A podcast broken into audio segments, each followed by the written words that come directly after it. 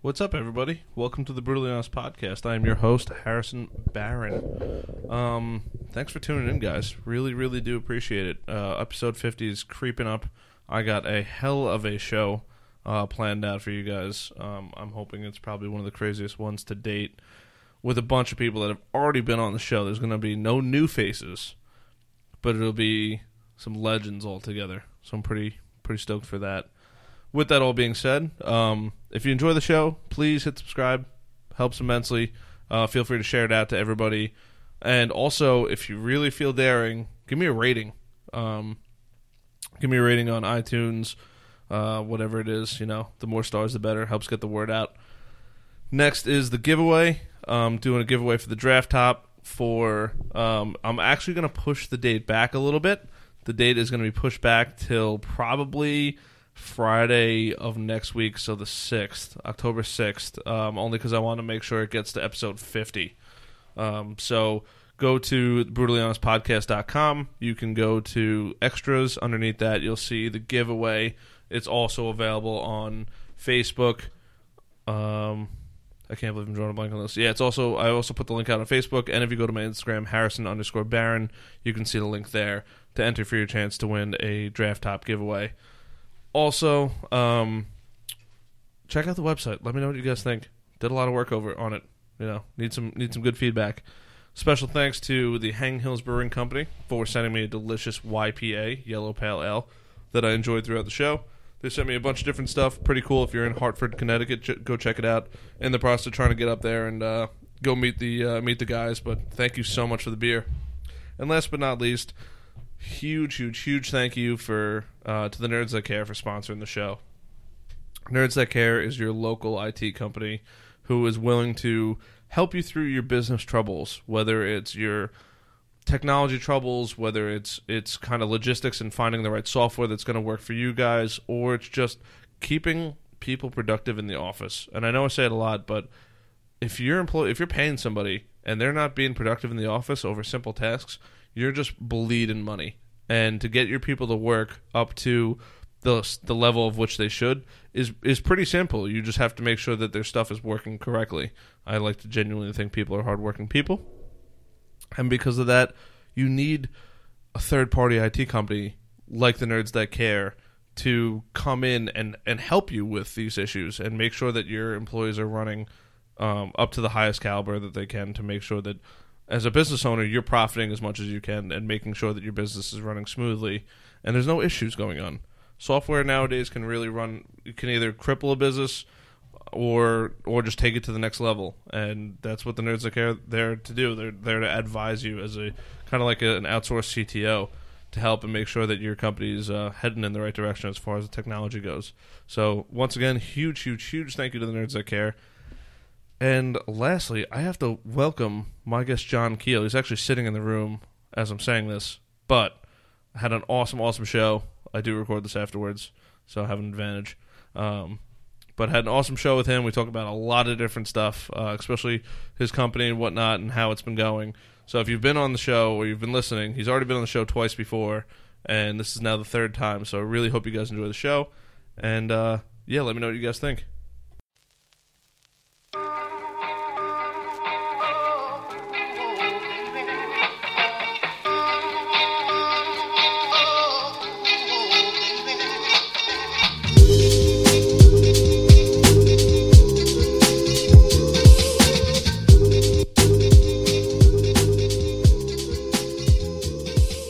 What's up, brother? How are you, man? I'm good, man. How's the watches, man? Everything's good. Are we alive? Yeah, we're live. Dynamite. Fuck, it's just, right. I don't into even give people a heads up You, anymore. know, you, you used to have this whole cool intro and everything. Oh, welcome to the. Uh, blah, I do that. Uh, you know what? I figured it out because I can do that afterwards. Yeah, Nobody- yeah, and mix it in the front. Yeah, mix it all up in the front. I give people, so- I so give, give people a- the stuff in the, Give a in the brother some warning, man. Give. give a give a brother some warning. Uh, but yeah, now now I do that shit all in the, uh, at the end. wow, and you're getting high tech. learning, man, learning, Learn. Learning, learning, learning. Never, uh, it never ends. Yeah, It's just always. It's, that's good, man. Same. it's a fucking crazy learning curve. It's same, same. I'm doing the same shit with uh, with social media. With, Yeah, been with hammering away at YouTube. I, I spent the whole day today. I, I was stuck in my office all day because I was having my uh, security system put in, Mm. and they it was supposed to be two hours. It ended up taking like six and a half hours. Jesus Yeah, it was Christ. it was it was something messed up. So I ended up having to get stuck in my office, Mm. just sitting there. So the whole time I was looking at tutorials on uh on how to edit videos. So Okay. we took took uh, my son and a bunch of his friends to Adventureland last week for his birthday, and we shot a ton of video. So Okay. I I edited it out. and I made this whole twenty minute you know video of them acting like fools uh, at Adventureland. Yeah, though. so it was fun. And same, you're just learning stuff over and Oh, over, man. fucking, there's another gnat. Yeah, man. Oh, there's a couple of them that are floating around. I don't know what it is. Fruit flies, man. You guys, some guys are hiding the bananas under the desk. It's you want to know what's fucked up? It was the talk. It was, that was the talk in the office today, and was like uh, uh, one of the guys like, oh, you know, you got to throw out your bananas, and it was just, and ironically enough, he does eat bananas. Yeah, but well. these little fuckers are floating around. Yeah, maybe. Killed one and more come. Oh my god! yeah, But so uh, maybe maybe there's uh, some some banana juice in your beer or something. it- what? Why do they only like bananas? I have no idea. Because it really is the only like um, even at my house. Maybe they come from Apples. monkeys, man. I mean, we are technically monkeys. Yeah, yeah. So I, I think maybe maybe the fruit flies come from monkeys. You never know. You never know. No Could idea. the fruit flies come from monkeys? Somebody, somebody ancestry look that up. Somebody look that up. And All those, all those one followers I have, please. um, Yeah, it's- Somed, how's the watches going? I know good. you've been hammering away. You got a couple new brands out and whatnot. yeah. So wow, when was I when was I here last? Did I did I just launch Gorilla when I was here? Uh, I think you did. I'm and then uh, yeah, real quick. yeah. So so we launched a couple more brands. Um, I have I have another brand I'm launching next. Uh, I believe Tuesday. Okay. Um, I've got three other brands that are that should be en route in the next week. Um, so so it's it's working. It's happening. We, Are you and allowed to state the brands? Not the ones that are coming. So so right now, so far we launched Gorilla Watches, NTH, and uh, and Elliot Brown. Um, Elliot Brown's a British brand that's pretty cool.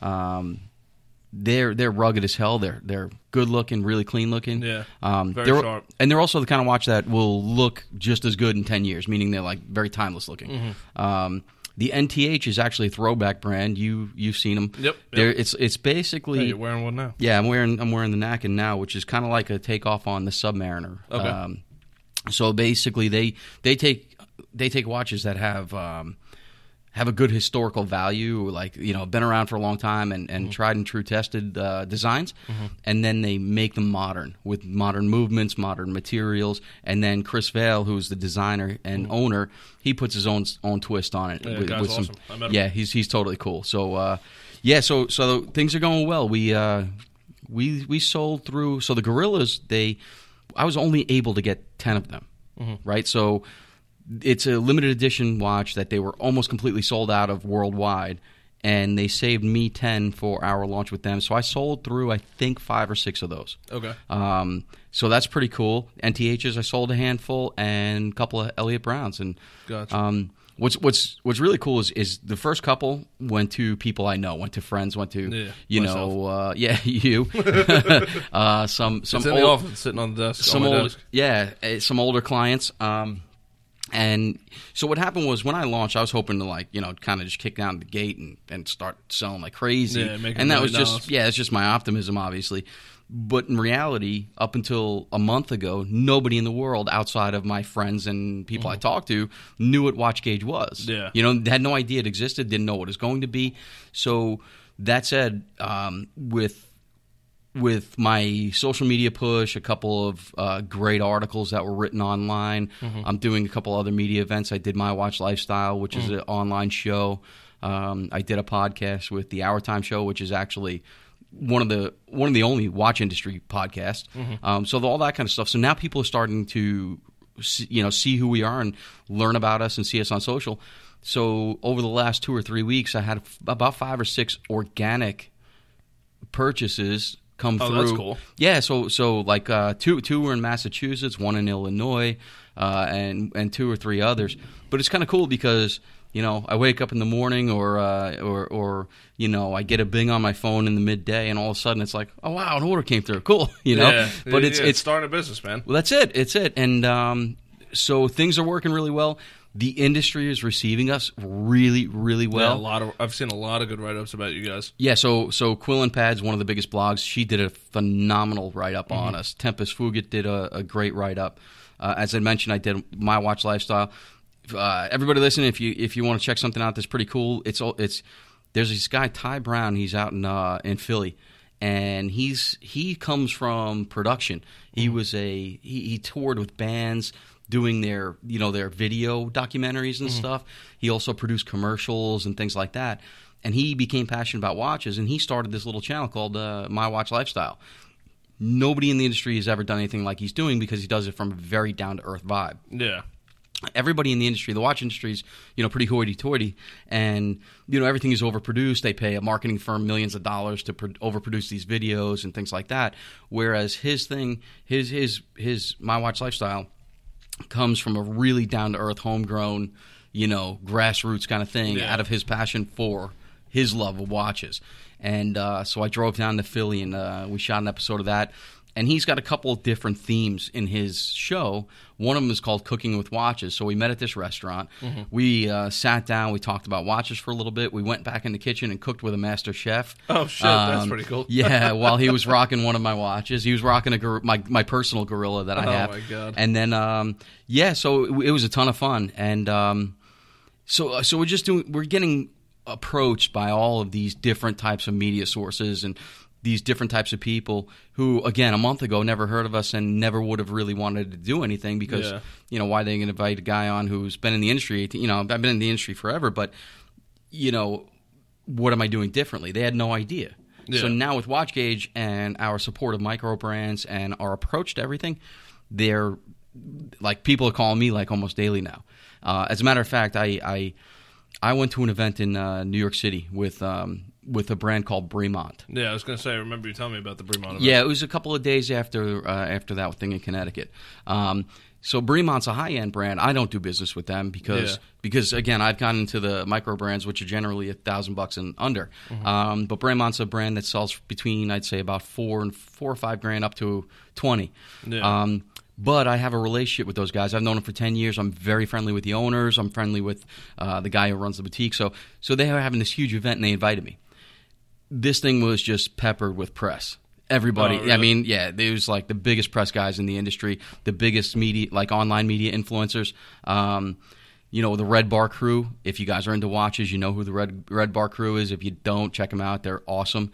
Um, but then I got uh, approached by this other couple of guys who I'm not really I'm not going to mention Mm-hmm. because I have something in the works with them and I want it to be a surprise for for my social. Absolutely. But basically, it's one of the biggest YouTubers in the industry. You know, Okay. so um, and, and the long and the short of it is I'm the going. industry of the watch industry. Yeah, the watch Okay. industry, right. So the long and the short of it is they apparently love what I'm doing. They love my story. They love the approach that we have with WatchGauge. And so I have a meeting with them on Thursday because we're going to collaborate on something that I don't even know what it is yet.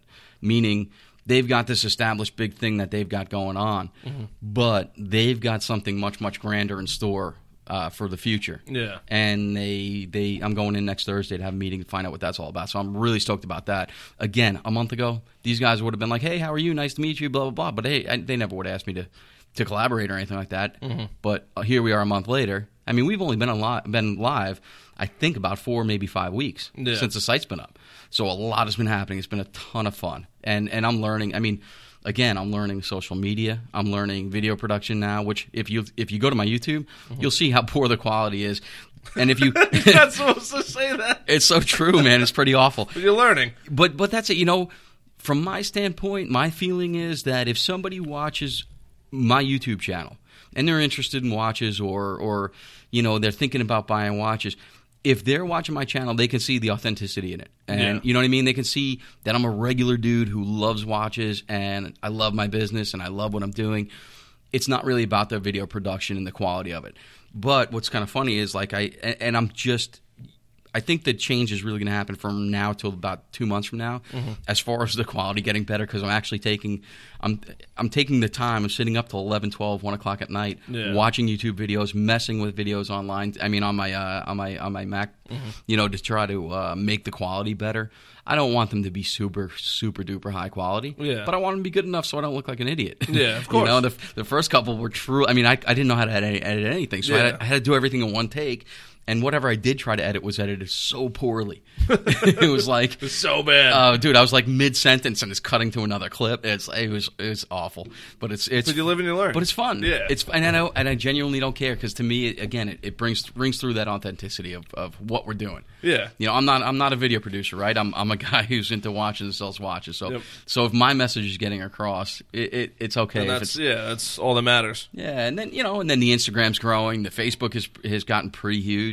Uh, for the short period we've been around, I think Mm-hmm. I've got I don't know, I, I don't even know the numbers, but it seems like every day I'm getting 20, 30, 40 likes, which which to me is it seems like a lot. It's tremendous. Yeah. Yeah. So, um, but again, it's it's just all this learning, it's all this fun, and and here we go. So anybody listening, check out my Instagram, my YouTube, my Twitter, my Go- all yeah, that, go check it and all smash those buttons, will you?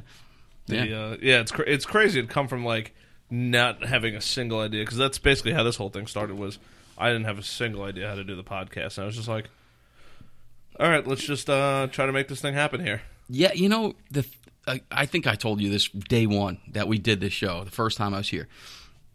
I never was a podcast guy. I never really listened to podcasts, Yeah. right? And I'm thinking to myself, you know, especially after we did it, you know, I couldn't even imagine all the years that I hung out with my buddies. We lived in houses together. Dude, if we had a microphone going on, there would be some seriously funny stuff going on. Of course. You know what I mean? Like some fu- some really funny stuff. And that's basically you knew that you were going to be good at that, right? So Yeah. you knew you were going to be good at sitting down, BSing with a guy like me or or any other, yeah. and and just laughing and. You know, and, and if you could record it and make a show out of it, why not? It's a blast. course, it's a blast. I mean, absolute blast. Absolute That's blast. that's the goal of it. Is just to hang out, have fun, and and as obviously as time goes on, I'm learning more and more about this stuff, and I'm like, all right, you know, and it's it's crazy when you really want to do it. You're up till 12, 1, 2 o'clock in the morning. Oh, yeah. You're staying home like when got people are Oh, going you, out. yeah, and you and you know you got to get up in four hours for work, and you're still sitting there, and, and you, you know, that's what passion's about, man. I mean, you know, it's funny because I've got my my oldest son is twelve. He just turned twelve, and he is a spitting image of what I was at twelve. Okay. You know, AD, ADD like you wouldn't believe, right? Mm. Like it's. You know, he could be looking. He could be doing anything that he's supposed to be doing, and the minute something's like a butterfly flies by, mm. oh look, a butterfly, and then and totally off track. And I was the same way. But on the same token, he's the same way as I am when it comes to when I like something and when I'm passionate about something. It's laser focus. Yeah. you know what I mean. Like so. So again, I'll sit up till one o'clock. I get I get up every morning at like quarter to 6 mm-hmm. I'll stay up till one, two o'clock in the morning sometimes, whether I'm messing with videos or whether I'm um, learning how to learn WordPress because my my my original technology guy who I loved turned into be a douche. Uh, he he just literally up and uh, up and fell off the face of the earth. I don't Yeah. know if he went on a drug bender or what he did, but if you listen to this, John, fuck you.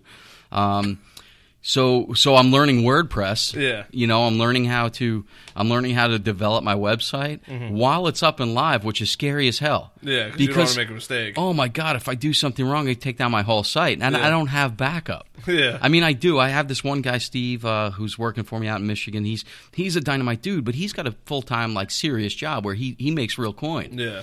So for me, he's doing it because he kind of likes the project. He likes me, and and he's making a couple extra bucks on the side. Yeah. But if I crash this site, dude, and he's not around, I am done. Yeah. So I'm very carefully learning WordPress Yeah. and learning learning learning a little bit of. I, that's that's real trial by fire. dude, it's terrifying. It's the guy because you know years ago, WatchGauge itself. The reason the name is WatchGauge is because I owned this domain from four years ago, three Yeah. four years ago. You know, a couple of years ago, for giggles, I created a uh, uh, uh, online, you know, a blog site about watches, right? so Mm. Yeah, it was just right, and and it was honestly, it was just to stay relevant in the industry while I was doing stuff behind the scenes. Yeah. And so that's why I own the site. But when it was a blog, Mm-hmm. I was messing around with it one day trying to change the theme or something like that. Yeah. And I wiped the, the whole site out. Oh. I mean, I'm, I mean, it didn't literally delete everything. Yeah. But it was like you Wouldn't went. load. It wouldn't load. Yeah. You, you would, you know, if I went to watchgauge.com, it said, you know, the domain is completely gone. you know, so uh, so that's, I mean, so these are the things that I'm doing. It's a blast. It's fun. It's scary. You know, not to mention just starting a business is scary, right? Yeah. You know, starting starting so, anything, especially when it's this visible, because Yes. this this business is truly me. Oh, you know what. I mean? It's not. I don't. It, it's it's it's totally different than anything I've ever done because anything else I've ever done hasn't been on Facebook, on Instagram, on YouTube, on podcasts. Yeah, all your friends and family aren't aren't seeing it all the time. dude i have i have industry friends for 10 15 20 years Yeah. who are reaching out to me like yeah we're watching every everything you put up on youtube Mm-hmm. and they're liking everything on facebook and this and that so if for some reason which i, I know it's not going to happen but if some reason this thing crashed and burned Yeah. it would be like you know public humiliation Yep, yep, but yeah. but it, again that, that adds to the excitement to the fun to the focus to everything else Yeah. so it's, one- yeah. Once you put it, because I remember once I made the first first podcast, I was like super nervous, and I wasn't even nervous about doing the show. The show was cake, right but it was like. Like you get an antsy posting it. You're like, oh my god, all my friends, all my family, like, gonna listen to this and like I have friends on Facebook who I haven't seen in years. me too years, and I'm like, am I really ready to just put it out there and everybody's gonna see this? That shit? is, it's totally it, man. It's a hundred. And you know what's funny is it's funny you mentioned Facebook because I was never on. I was such an anti-Facebook dude. Yeah. Even if you look at my personal, you know, because when I have the web, the Watch Gauge um, uh, Facebook page, Mm-hmm. you know, you can't just log on to Facebook and create a, a, a business page. Yeah. You have to sign up for a personal account, which. For however long Facebook has been around, I've always said I will never in my life be on Facebook, right? But this business made it a necessity yeah, with that so i go on facebook and i had to sign up right so i do that Mm-hmm. and i'm like this is going to be 100% business so even if you go on my personal page yeah, it's all- there's nothing on there about my kids about my wife about Yeah. my family about us going on vacation that's just not what i do it's, Yeah. Mm-hmm. i don't want people knowing my stuff like that but that said there are so many people on facebook that you know i haven't seen in 25 years i graduated uh, high school in 1990 okay, there are dozens and dozens of people that I haven't seen since graduation day who now all of a sudden are like Facebook friends and they're watching all the shit I'm doing, right? So so for the last 20 yeah. What the fuck is John Keel up to tonight? right and and and like they will start liking my post on on us going to an event or uh, me launching a new and they'll comment on it oh you know you're doing great it looks like you're doing well god bless blah blah blah but i'm thinking to myself holy shit if i fail even those people are going to know it so I haven't seen you in 20 years. You'll again, know. again, it's not going to happen. But that's that. These are the things that go through your mind when Of you're, course. when you're. I mean, you're literally. This is doing doing stuff the way you're doing it, doing stuff the way I'm doing it, where you are the personality behind. You're the personality behind the podcast. I'm the personality behind Watch Gauge, and we're doing it so publicly so we can gain a following Yep. that's really kind of the the real life antithesis of going to school in your underpants dream that you used to have when you were a kid, right? Literally, you wake you're up and like, it all out. dude, you're you're you're standing in front of class giving a presentation and you're in your underpants. Mm-hmm. That's exactly what you and I are doing.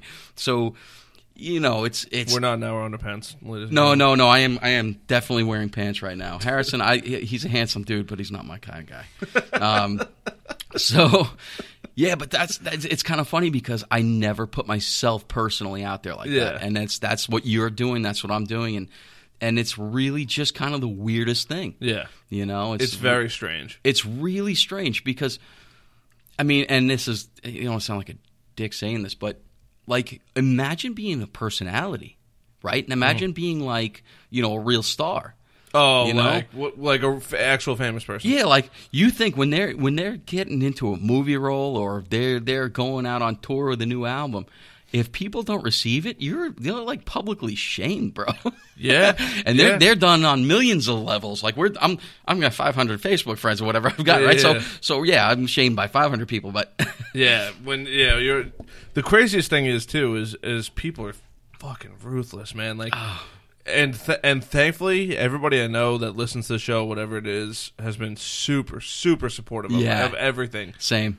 And and I haven't given an- I don't think I've given anyone a reason to just be like fuck the show, but it's it's such a weird feeling knowing that you know at any point and luckily it's we're small and I said says in an oxymoronic way where luckily we're smaller where we don't have to worry about you know if we do we do fuck up or something like that it's only a couple hundred people that see it or Yeah. or whatever it is where when you're on that level they're ruthless they'll just chew you up Well, that's that's the thing that I absolutely loathe. I mean, I'm talking hate with a passion about Facebook, right? And and it hasn't happened to me because just like you, everybody's been super supportive. I, I mean, I have yet to get in get somebody who's really kind of trying to, to trying to bait me or troll me into a into an argument or something.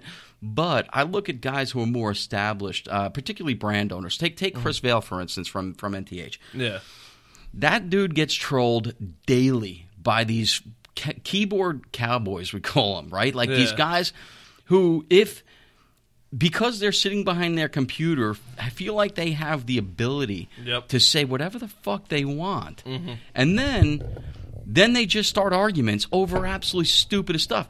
Now chris is the master. Eh, dude if all right, everybody needs to go on to Facebook and follow this dude because the shit arguments that he gets into are hysterical. He is he's like the roast master. He's a Jeff Ross of uh, uh, of Facebook roasting because anybody gets an argument with, he just destroys. It's fantastic. Like I actually wake up in the morning and if I see that he's in a rant with somebody, I'm like, oh yeah, it's on, right?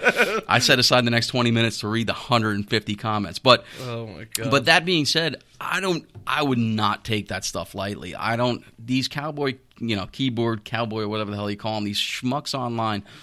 Because if they were in front of my face and they said something like that, I would knock their fucking teeth out. of course You know. So, but again, it hasn't happened to me. I.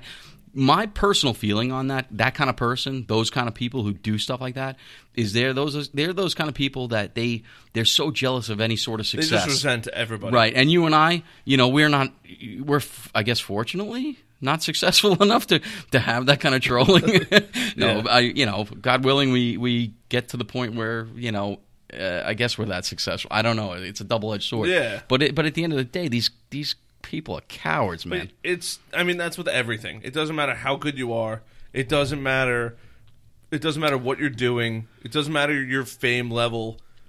People are just going to be out like that people fiend that like oh let me just Loathing people who are successful. yeah, and I don't understand You know, the why. crazy, craziest thing is is, and I mean, it's just a weird.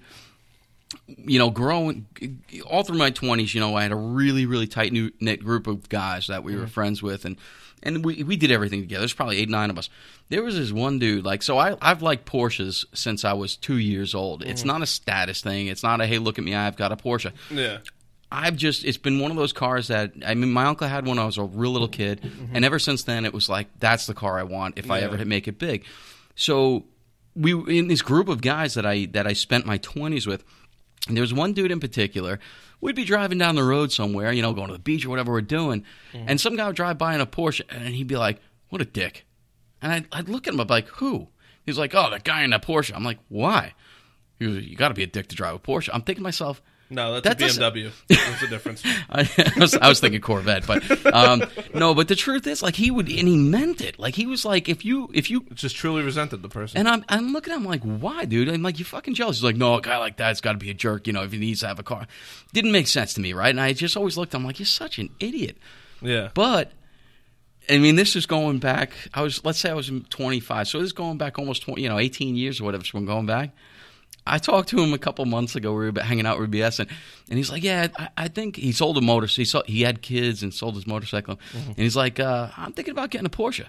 I look at him, I go, "You're gonna be the dick," and he's like, "What do you mean?" I, I'm like, "Bro, used, people used to drive by in a Porsche, you'd be like, what a dick," and I, he's, like, "I did not. I never said that." I'm like, "Yes, you did." Oh, yeah. But it, but to me, it always that that always like when every time that some, a situation like that ever happened, I was like, I'm like, dude, you're just jealous that he's he's the dude's successful. Yeah. You know what I mean? Like I'm I'm the other way around. If if, if like you came if you pulled up to tomorrow to my office and you had like a 911 twin turbo or you had you know whatever, Yeah. dude, I'd be stoked for you. I'm Yeah. like so I'd be so excited. Yeah. You know, it's um They, at that point, you're, I don't want to say you made it, but you're definitely on your way there. Yeah, you know, it's it, to me, it's like I- applaud success. I mean, it's Uh, uh, uh, whatever level, right? I mean, you know, I have uh, I have a neighbor of mine who a couple of years ago got a couple big contracts with his business, mm-hmm. and ever since then he's been killing it. And Yeah. you know, he's got a couple new cars, and he's he's just a good guy.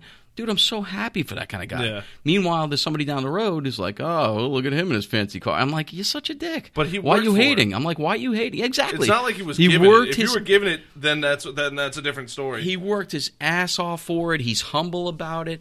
You know, when I, he bought this nice car and I saw him, you know, a couple days later, I'm like, dude, that's a beautiful car.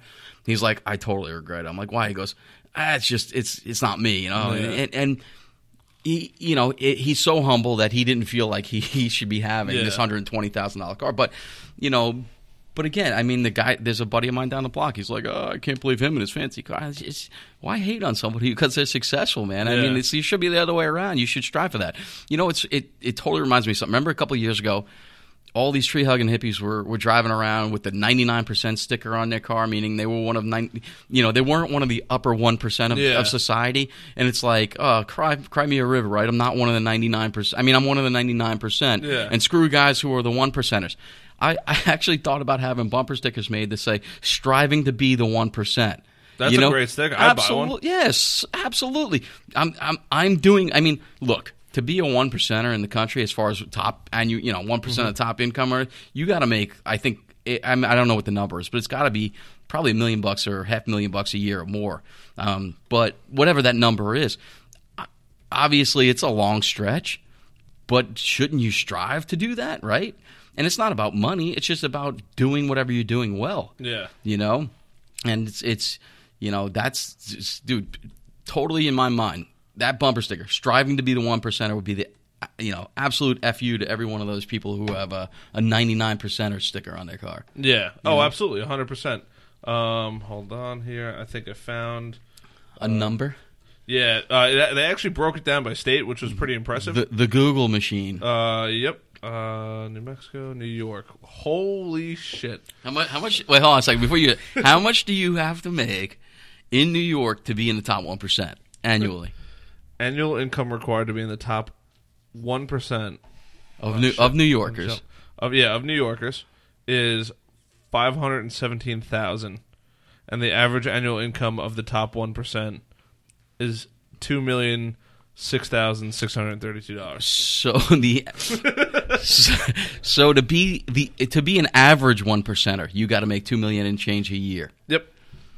That's bananas, Right. right? So so you got to. I mean, every, every state's different, by the way. I yeah, mean, yeah, sure. I'm New sure, Mexico- I'm, I'm New sure. Mexico's- I'm sure Montana's like eighty six thousand dollars. Mon- like New, Mex- New Mexico's two hundred thirty-one thousand That's annual, and then the average is five thirty-nine. right. Um, let's see, find Montana here. Montana, And I- and I Ooh, love- Montana's seven hundred uh, seven hundred thirty to be the average, All right. or seven hundred thirty is the average, and then the uh, Wow. Top one percent is two hundred ninety-seven thousand. Not that that's like pocket change by no, all means. Don't no, get me wrong. That's a lot of money, but you know, that's you, not. You also got to think too. Two hundred or three hundred thousand dollars in Montana goes a hell. oh yeah, of a yeah. You could buy some land, boy. that goes a hell of a lot further than what you can get in New York. Yeah, you know my, my half an acre in uh, in Sayville's worth maybe five hundred thousand, right? Five hundred thousand Montana. You're probably getting You could have- a couple hundred acres. You could have, yeah, you could have a quarter of the state. yeah, I got a I got a good buddy of mine who up and moved to Montana, and and I, I was like, dude, he he moved from Queens to Montana. Talk about a move. Talk about a life I was going to say, t- yeah, uh, He was- lifestyle change. he was he was working in Manhattan, and he was uh, and and all of a sudden he's like, ah, I'm going to go to Montana. Just up and Yeah, he's been there. He's been there now. what? But see, like, 14 what is years. somebody like? What did he do that he he could just do that, or he just left? No, he. You know what? He he lived out here by us for a while, and uh, he was one of my one of those good guys I was talking about you that I was friends with for, for Yeah, you yeah. know, all through my twenties. My buddy Russell. He's one of my favorite people in the world. But he, um, so he lived out here, and he was, uh, gee, what was he? He was a mechanic that worked on airplanes. Okay, Okay, so he worked he worked at uh, MacArthur Airport here, and he and he was like an air, airplane technician or whatever Yeah, it was. yeah. So when he ended up going to work in Manhattan, he ended up getting some kind of big job with a um, with a forklift company overseeing all their mechanics or whatever it was. So, Oh, wow. but he. Uh, his brother moved out to Montana. He went out to visit him, and he fell in love with him. Man, he uh, he was newly married, and uh, and his wife loved it. He loved it. He said, "You know what? Let's move out to Montana. I'll, I'll open up a you know auto repair center." And I was talking to him one day. I'm like, "Dude, why don't you ever come back?" Well, first of all, you know he's not he's not making the money he used to make out there. That's Yeah, for sure. Um, you know, but the other side of the coin is he's like three or four hours from the closest airport. Mm-hmm. You know what I mean? So he's like, for him to travel here takes like a day. Yeah. You know what I mean? Because and not only that, so the airport I think he's close to is not a not a big one. Yeah. So then he's got to take a little regional plane somewhere else. Then he's got to take another plane here. So you know he just he's But like, yeah, by the time you get here, it's a process. and he doesn't have much family here anymore. So Yeah. it's not like he's you know. But but it's just funny. That's a, that's a move, man. From from Queens to uh, my to buddy Montana. wants my buddy's in uh, in North Carolina, and my buddy Alex, and he just up and left, and fuck it, I'm just gonna go down there. Started his own little company, and he's like, "Oh, you gotta come visit," and I'm like, "I'm afraid to come visit." Why? Yeah, Oh, you wouldn't want to come back. Exactly. Dude, North Carolina's great. South Carolina's I great. go, I might not come home, man. And I've- he's like, dude, you gotta visit. And I'm like, it's dude. It's I miss you, man, but It's a I don't different know way if of I'm ready life. to pull that trigger yet. It's a different way of life. You know what's funny is I, I was down in Louisiana for a friend's wedding years ago. Man, jeez, God, I feel old when I think of this stuff. But so a, a good friend of ours uh, met a guy. She she was she was teaching in Virginia. She moved to Virginia to teach. She met a guy who was uh, in the Navy there. They fell for each other. He his family owns one of the biggest crawfish farms in, in the world. Oh, shit. and- in Louisiana, and uh, big money and whatever, but super guy. So she ended up moving to Louisiana in, in a place called Lafayette, which is probably I think it's two or three hours from Mm. New Orleans. So we went down there for the for their wedding, and we ended up making like a, a eight day trip. So we spent two or three Oh, days nice. in two or three days in their town, yeah. partying like animals, and it was awesome. It was such a good place. And then um, after all the wedding and everything was over, we all drove to New Orleans. Oh, Oh, I got a good story about that drive too. Don't let me forget. But then we spent like five or six days. No, I think four or five days in New Orleans, Mm-hmm. which is really not advisable because I seriously was detoxing on the plane home. I joke you not. I there, there, there was like the third day in New Orleans, right? And it wasn't it wasn't a busy time of the year, and it was Uh. still crazy. And there was like one. Then we woke up one morning at like eleven o'clock. You know, banged up, coming home at four in the morning. Oh, sideways. And then we, we we woke up in the morning. We're all hungover, and we were all like, "Dude, we are not drinking tonight till at least after dinner, right?" Next thing you know, we go to lunch. Uh, yeah. Next time, next thing you know, we go to lunch, and we all order burgers. This now. Oh, we went to Jimmy Buffett's Margaritaville, so we got cheeseburgers. And all of a sudden, my buddy's like, "Dude, are we really not going to have a margarita?" And I'm like, "Frick." You know, so we ended up. You curse the whole time and you say frick now. Uh, well, you know. So, so yeah. So, but on the way home, I'll never forget. We're on the flight home, and we're halfway there. I'm trying. I'm sleeping. I'm, I, I reek of alcohol, and my buddy JP nudges me. He's like, "Bro," he goes, "What are we doing tonight when we go home? Where are we going?" I'm like. What are you out of your freaking mind? Yeah. Dude, my hand was shaking. Yep. I'm like, I'm detoxing. So, quick, let, let's reverse a little bit. Quick story. We, so, we're driving from Lafayette, Louisiana to, to New Orleans. And we had, it was me, two of my guy buddies, and three of our girl uh, friends that were girls. Not girlfriends, they were just friends of girls. But, so we're cruising. It's like a three, four hour, three and a half hour Yeah. ride, right? So, we're on this middle, like, backwoods road to nowhere and we had two rental cars. There's three in one car, three in the other. And all of a sudden, we're passing this this stand that looked like, um, gee, how do I say? It? it looked like a 1950s ice cream shop, kind of. Like you pull up to it, but there's no seating inside. So we're passing this stand, and and I'm driving the lead car, and my friend JP's driving the car behind us. And we're doing like 70 or whatever we're doing. Yeah, yeah. We're flying down the road. All of a sudden, we're passing this place, and, and again, we're hungover and whatever. And all of a sudden, I'm reading the sign that says drive through daiquiris. Right? Uh, yeah, count me in. So we're literally passing this place at like 70 miles an hour. And all of a sudden, I go, guys, hold on. Right? I literally locked up the brakes and I cut the wheel like Dukes of Hazzard style. and I floored it back to this place. And I must have gone into this parking lot sideways, right? And I pull up to this drive drive up window, like a McDonald's type of window. Mm. And this girl slides the window up. She goes, How can I help y'all? And I look at her, I'm like, let me get this right. This is a drive-through daiquiri stand. she goes, y'all not from around here, are you? And I go, no, we're not.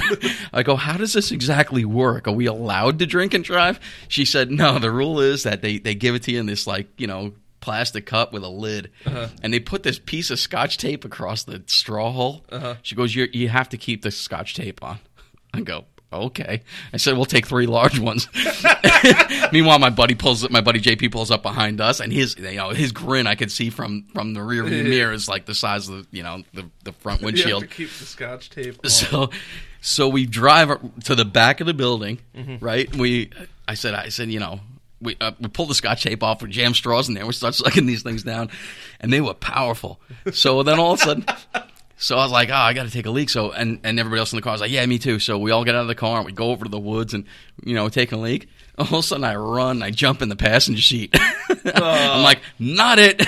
Uh, so we ended up going around. We we ended up going around that little stand. I think three times. oh my god! yeah, Wasted it was in the car. ruthless. Yeah, it was it was fantastic. Y'all not from around here. and and and here's here's my here's my call to action on this whole little story. Uh-huh. Every politician listening on Long Island, you need to enact a bill that allows drive-through daiquiri stands in Long Island. It was uh, People- dude, people don't pay attention when they're driving. oh Jesus Christ! I Text- almost died like five text- times today just sitting in texting, traffic. te- dude. Texting is driving me bananas. People who are texting and driving are driving me bananas. You want to know what's fucked up? I don't care if people text and drive. It doesn't bother me at all. What what drives me nuts is people that one are either terrible drivers or two, the yeah, either either one, um, or two they're just not paying attention. At, like they're just so zoned out, like that they're sitting at a red light and it turns green. But I see them not texting. I could see them. Yeah. And they're just sitting there. Like mind is nowhere near where it should be. You know, the one thing I've seen a lot of lately, or I smelled a lot of lately, is people burning weed while they're driving. It's become And it- more legal, man. It's yeah, and and you know, it would happen once in a great while, like all the time, like for the last you know however however long I've been driving. Mm-hmm. Lately, all I the time. I feel like it's consistently. I feel like it's once, twice, three times a week. I'm sitting in my car smelling like the burning reek of Doesn't weed. smell great. I love the smell of weed. I I cannot smoke weed. Unfortunately, and I mean it truly. Unfortunately, I cannot smoke Just weed. doesn't work well with you. I I get catatonic, man. I I literally turn into a, a like a, a pile of slime. Um, I, it, it just doesn't Can't work me. I haven't touched it in in probably twenty years. I but- thought you said like 24 hours. I haven't touched it since lunch, and man, it's gotten stronger. Um, yeah, no, it, I mean, back in the day, and, and I hope my kids aren't listening, but back in the day, you know, in high school, whatever, I, and I wasn't never a, big weed smoker at all, and I mean that. I'm not just saying it for the show here, but I never really was. I rather drink beer. But whenever I did, it was like you know these guys would would like hit hit a, a pipe or a bong or whatever for for a while, and they would be fine. Yeah. But that stuff has gotten so different and so strong over, over the years that I mean, we, we went to a concert, um, gee, last month, month and a half ago, and there were some guys burning in the parking lot, and I, I honestly got a contact eye just from you know cars that were two cars away, two Yeah. guys are two cars away, you know, and I'm just it doesn't affect me right, you know, Yeah. and not to mention I don't I don't like getting out of control. Like I like drinking my beer because I know my pace, I know my level, and I know when I start feeling okay to tap the brakes. Right? Mm-hmm. I rarely get sideways. I mean, mm-hmm. very rarely these days. And I actually quit drinking liquor the the like the month I got engaged. Oh, I think I've dr- I think I've done maybe three shots of alcohol aside from beer, maybe three in the last 15, 16 years Jesus. because it does not work well for me because I'll drink I'll drink a you know I'll drink a big tall glass of whatever Mm-hmm. with rum in it mm-hmm. and I drink it at the same speed and pace I drink Yes. beer. Yep. So the problem is I'll have three beers and it won't t- it won't affect me a bit because Yeah. I drink light beer, right? So it won't really affect me a bit. And all of a sudden, if I have three Bacardi drinks or whatever, the same size, you know, I, I'll be Mm-hmm. done. I'll be on the floor. Yeah. you know. So it's I don't I don't like the feeling of feeling out of control. Yeah. you know, or feeling like I can't get a grip on myself. You know, It's uh, yeah, it's definitely it's a crazy thing, but with, with the, I mean, I feel like at this point because now there's so many states that are that weed is legal in, it's just becoming so accepted. Where Yeah. it's just like, eh, it's only like back in the day, it was so it had this stigma about it that Yeah, it was so upon. bad. Yeah, and now it's just like already smoking weed, like whatever. Yeah. And- And what's crazy is the fact that people like there's still people out there that are like, oh, he's smoking weed, like what a degenerate. Meanwhile, they're smoking a cigarette, which Right. is like With it, with it. directly linked linked Yeah. to cancer. Right, right, right. That just blows my mind. Yeah. See, I, I'm kind of torn on the whole weed thing, right? Mm-hmm. Like, I honestly, if if you're if you're a responsible individual who wants to go home and burn a little to, to unwind, the same exact way I might go home and have you know two or three or four beers, Yeah. you know, after after a day of work or, or working in the art or whatever it may be. Mm-hmm. I don't have a ton of an issue with that at all. I mean, I really don't have any issue because I don't think it's much different than Yeah. than drinking a couple beers. The problem I have with weed It's probably better for the environment too. well, I think it's probably better for you, you health wise too. I don't know. I mean, but either way, it just it doesn't bother me all that much. The problem I have with it, and I, and I know this is such a cliche, and everybody's you know half of your listeners can be like, "You're a dick," but my problem with it is truly it's a gateway to other things. So I think I think if somebody would start smoking weed at 25 years old, it's a different story than if somebody starts smoking at 16 Yeah. right? Because I don't know a single individual in my life, and I, I've I've known a lot of people who've gotten hev- very heavily into drugs. Mm-hmm. Like, and I'm talking serious drugs. And actually, I probably in the last five years have lost more than three or four people that I know very well mm-hmm. to heroin. Right? Yeah. I don't know a single person who's touched heroin or cocaine or anything else who did not start with weed. Yeah. You know what I mean? So so I do think it, it at an immature age that I that I if somebody starts smoking weed, I think there's more of a likelihood that they'll Yeah. say it's okay to try other things. Yes. Whereas if you were I wouldn't be opposed to that. yeah, no. So, so that's my issue, and, and I usually don't even talk about that with most people. But since we segued into it, but you know, that's just my feeling, and, and I, I don't have an issue with people the pro- with smoking weed. But my problem with people smoking weed is respect it the same way you respect booze, right? Yes. So I I should not be on Sunrise Highway by the merge Mm-hmm. uh, at four thirty or five o'clock in the afternoon, coming home while the guy in front of me is burning, right? Well, you also don't know if the guy in front of you is boozing either. Well, that's the point. I mean, I mean, you're absolutely right. You don't know, but he's not sitting there sucking, you know, out of a out of a vodka bottle, sitting there in, in traffic, right? but There's he is. probably still people that do that too. there probably is. There probably is. I know a lot of people that have Yeah. regular road sodas on the way home. From Really? Work. Yeah, You know, a lot, and I don't think there's anything wrong with it. I mean, if you want to have a beer or two while you're driving, don't get me uh, wrong. I don't know. man. Well, you know, I, As long as you're not I getting think out I, of control. Well, I think a beer or two is fine. I, I guess I think it's fine. It's just a matter of, you know, it's just a they're, matter. un- they're under the they're under the legal limit. Yeah. you just have an open container in the car. It's and Right. an open container in a car versus weed in the car is I'll- probably I'll never forget the first time I was probably 19 years old. The first time my dad caught me, like you know, coming home after having a couple beers and driving home, and he's like, he sat me down. He's like, dude, he's like, back when I was your age, he goes, we would put a 12 pack between us on Deer Park Avenue. And, and drag race, and then a cop would pull up next to us, Mm-hmm. and he goes, "We'd look at him and say, hey, Bob, want a beer?' and pass him a beer." Yep. He goes, "Times are different." So, so, the but- good old days. yeah, I mean that's you know I to to get a time machine that would be fun. I, I t- I've talked about it in shows prior, and it would be the coolest thing to just put on a pair of glasses and say, "Hey, you know, I want to dial it back to what ha- what was happening here in 1970." And just roll and just it right be able back to see it. and just you know, oh, I, I just want to see like a history clip of what's What- happening. What it in- looked like, Mm. what yeah. You know what's funny is I bet you in 50 years it'll be easy to do that because there's cameras everywhere now. Yes. Oh, yeah. Right? There's no So- doubt about it. But 50 years ago there weren't, so you're not going to have that historical No. recollection. No. That's pretty funny. But it would be the coolest thing in the world. Oh, 100%. If you could just say, "Oh, let me put these on," and and I was talking to a guy last night, and uh, he was like, "Oh, you know, I met Mike Tyson last night." And, Oh, yeah, yeah, and, well, yeah, well, I wanted to ask you about that, Yeah, yeah. there was an there was an event last night, um, and Nerds Like Hair got invited, um, and me and one of the girls that works here, Stephanie, uh, were like, "Yeah, we'll go." So we went, we hung out. I got to uh, meet Mike Tyson. I hung out with Cecil Fielder for a little while. Yeah. Um, and there was another um, New York Yankee uh, retired player that was there also. But I, I hung out with Cecil for like an hour, like Yeah. just just like this, almost. We're just sitting at the bar, just Just shooting the shit. And I Where was, was like, it? Uh, the main event in Farmingdale. Okay. And uh, fucking just a cool dude. Yeah. Like, and it was so funny too because like I was I was like just standing next to him, just shooting the shit with him, and this lady like came over, and I guess he kind of knew her, and she kind of knew him, and she might have been a little too intoxicated. I could like she was driving me nuts, and I'm not even famous. I was just around the dude. Yeah, yeah, yeah. And uh, it was just so funny, and I was just, and we were just shooting the shit, and I was like, he's just a regular dude. Yeah, yeah. Played professional Yeah. ball, and now he's living in, living in Florida, just hanging out, and he comes up here all the time, and I'm just like, what a crazy How was how was Tyson? for I wish. I I, wish. Hold on. I wish everybody just saw the look on your face. look. Tyson's a legend. yes, Everybody knows that, but he has dude. He had his own Nintendo game. Yeah, he has so much brain damage.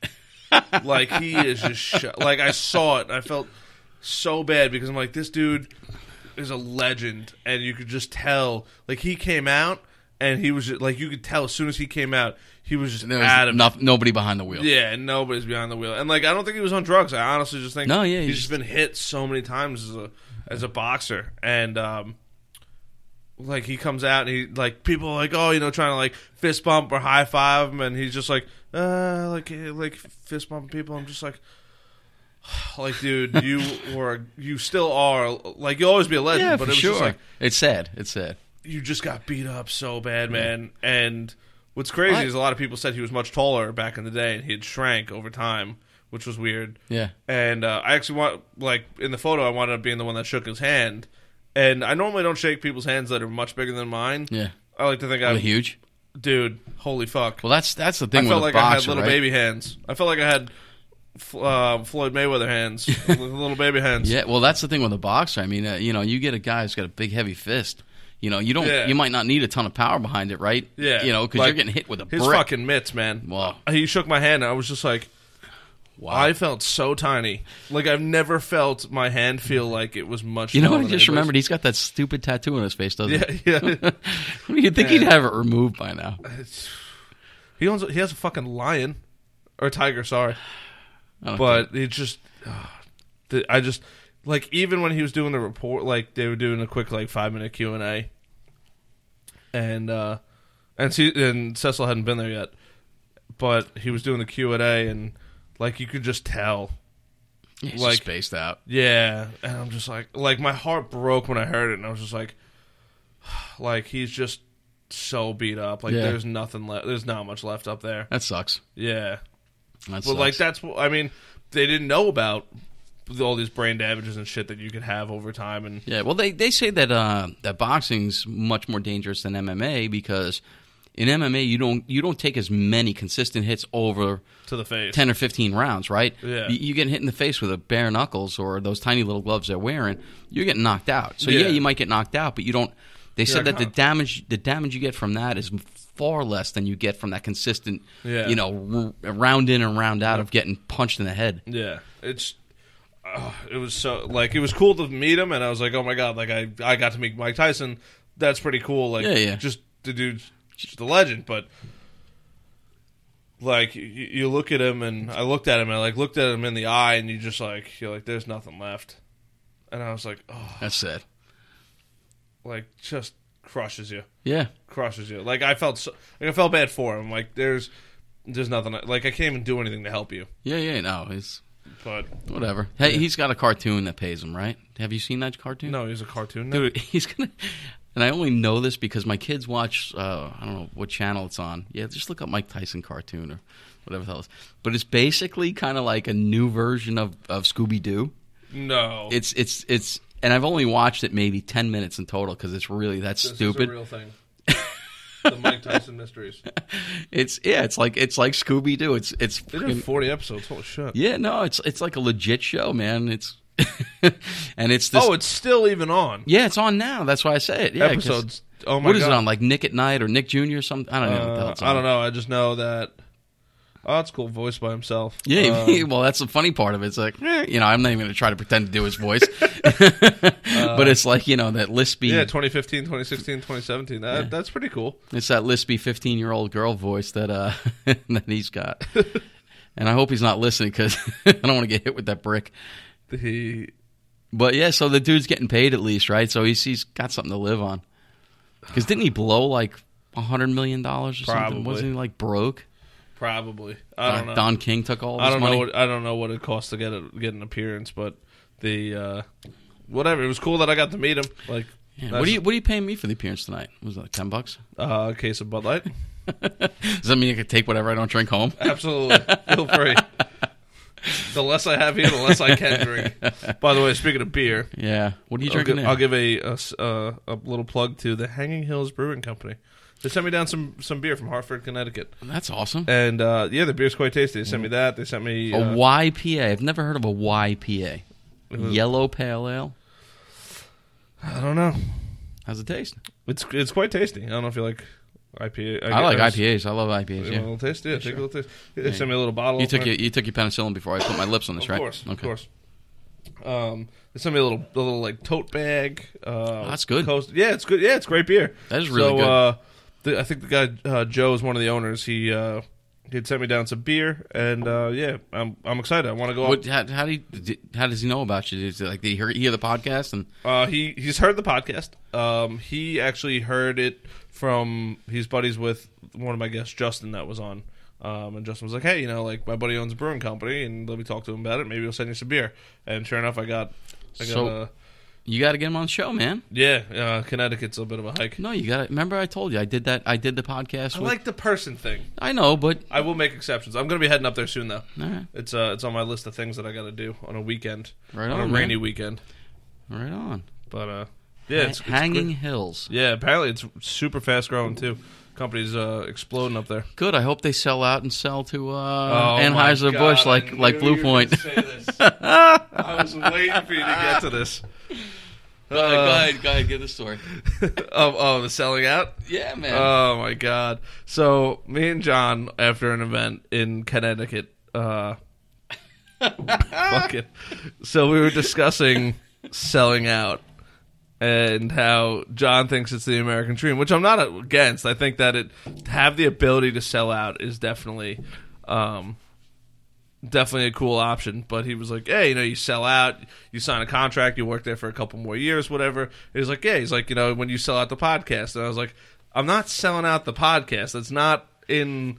That's not the goal here." See, when when he said that, when you said that, I was looking at you like you've got to be a little bit like Mike Tyson. You got to be a little. You got to be a little fucking stupid, right? so we got into this. We it was probably we were coming back from Orient Point. Yeah, we had right? a, we had a took the- fucking hour. Right. this. So we, we took a ferry home, We were- and we were going to set up a phone and, and record it, but it was just like, all right, we'll just Oh, we should have. We really should have because that was a, it was a pretty epic conversation because we were we were kind of like yelling at each other like "fuck you," no "fuck you." so so so I don't know what brought it up, but you know. I was like, dude, that's you know, I was like, I love that Blue Point Brewery sold to to to Anheuser Busch. Harrison looks at me, he's like, you look at me like, fuck you and fuck them. yeah, I was so mad. I, like, don't get me wrong. I'm happy they made a bunch of money on it. Ooh, excuse me, but I just think the qual- like the quality and the personality of the beer isn't where it used to be. Personally, All right. I just I think and and I'm like, all right, you know, good. I'm glad that they made all their money. But I always think too. I'm like, what if they just continued? Like they had already gotten the ball rolling so, a lot. So when you go to you know River Avenue to their original spot, and you're drinking beer, you think there's a different quality, a different personality, different taste, everything. Absolutely, Really? yeah. Right. Yeah, even and even when you go out and you buy the bottles from the the the, I guess maybe because it affects us differently because I live right next door. Oh yeah, because I mean we're Because- local guys. Yeah, we're yeah we're locals to Blue Point Brewery. Right. So maybe if it was another company, maybe it would have been like, oh, you know, whatever. They like I- you probably wouldn't even know that they got Right. bought out, but because they live in our towns, like they live. Oh, it was huge news locally, right? Because because Everybody we're, knew we're in that. small towns. I mean, you know, we it, everybody knows everybody's business Yeah, around here. and- So that was huge news. five miles all to, along Yeah. between all three towns. But like I, I don't know. I guess just because we were in the backyard that you could you I don't know. You just felt like all right. You know they were bought. Like Yeah. it's not just the owners anymore. It's the owners and Anheuser Busch. and and Anheuser Busch. and there's nothing wrong with that, but. It just doesn't have like I don't know. Yeah, well, maybe it just loses that real Yeah. connection of like purity. Yeah. And then so, So- John pitched the idea of yeah, you know, when you sell out, and I'm like, I'm not selling out, and he's like, you mean if somebody came up to you and offered you, I don't know, a million dollars, you wouldn't sell out? And I was like, no. Like if somebody's right, so- coming up to me and offering me a million dollars for the brutally honest podcast, that means it's worth a lot of money. Right. So so my argument is this: somebody pays you a million dollars, right? Somebody pays you a million dollars, and they technically own the podcast. You know, they own they own brutally honest. However, brutally brutally honest is you, Yeah, right? You can't you can't take your check and walk away because they don't have a show then. yeah, So you continue to do the same exact thing you do in the same exact way. They will try to impose rules on you because they own it now, Mm-hmm. and you can Howard Stern their ass and be like, "No, fuck you. It's my show. I'm doing it. You know, Yeah. you own it, but what are you going to do? I'm going to walk away." So you you're going to walk away with a million bucks. You not walk away, but you're going to have a million bucks in your pocket. You're going to make whatever money you make as a sellout, right? Mm-hmm. Because you're going to stay on and be the personality they say as a sellout. right? As a personality, you're the guy. I don't see any issue with that. I think that's the American dream. I am praying that WatchGauge gets to a point where a VC company comes in and says, VC is venture capitalist. a venture capitalist company comes and says, "You know what? We'll give you we'll give you five million dollars for WatchGauge, and you got to stay on for two years and, and help the transition." So, and and here's an example that I gave Harrison that on that on that epic uh, ranting conversation we had. After So- we talked about Plum Island. yeah, that that he never heard of. You Yeah. know, a little bit of animal testing out here on Long Island. So Had no idea. so so my dad my my dad's friend right a, a good buddy of my dad's started out his career years and years and years ago as a pharmacist in queens right he he worked for a pharmacy. He worked his tail off. He saved money. He bought his own pharmacy started his own pharmacy. He worked that well. And during that you know that that business that he owned he realized that he was making a lot of money in medical supplies like like uh, you know portable toilets and you know walkers and crutches and canes and all that kind of bs right? So he got into the business of distributing those products Mm-hmm. and he ended up buying another 12 or 13 or 14 pharmacies. He had this distribution business. And after about 20 years of very very hard work 24-7 he sold the company for somewhere in the ballpark of five or six or seven million dollars. Mm-hmm. Right? So he sold out right? And he sold the company and they said you stay on for the next two years at 300000 a year whatever it may be. He did so. So this company buys him. He works for two years. He retires, and mm-hmm. he's young. This guy at the time he was mid forties. He was probably close to my age, maybe a little bit older. So he he retires, and then all of a sudden, he's a couple years later. He's got kids, and they're little, and he's raising them, and he's doing his thing, and he's live, loving retirement. That company drives itself into the ground because he was the business Yeah. right? So then all of a sudden they come knocking, hey, we need you to come back and work for us and, and help us bring this business to where it was. He's like, nah, I'm not really interested. So waits another year. Next thing you know, this company he sold for seven million dollars. He goes back and purchases the same exact company that he sold for seven, purchases it for a million dollars from them. Right? So then he takes a company, works another five years, builds it back up to a big business, sells it for another five million dollars. That is the American dream. That is absolutely the American dream. And there's nothing wrong with it.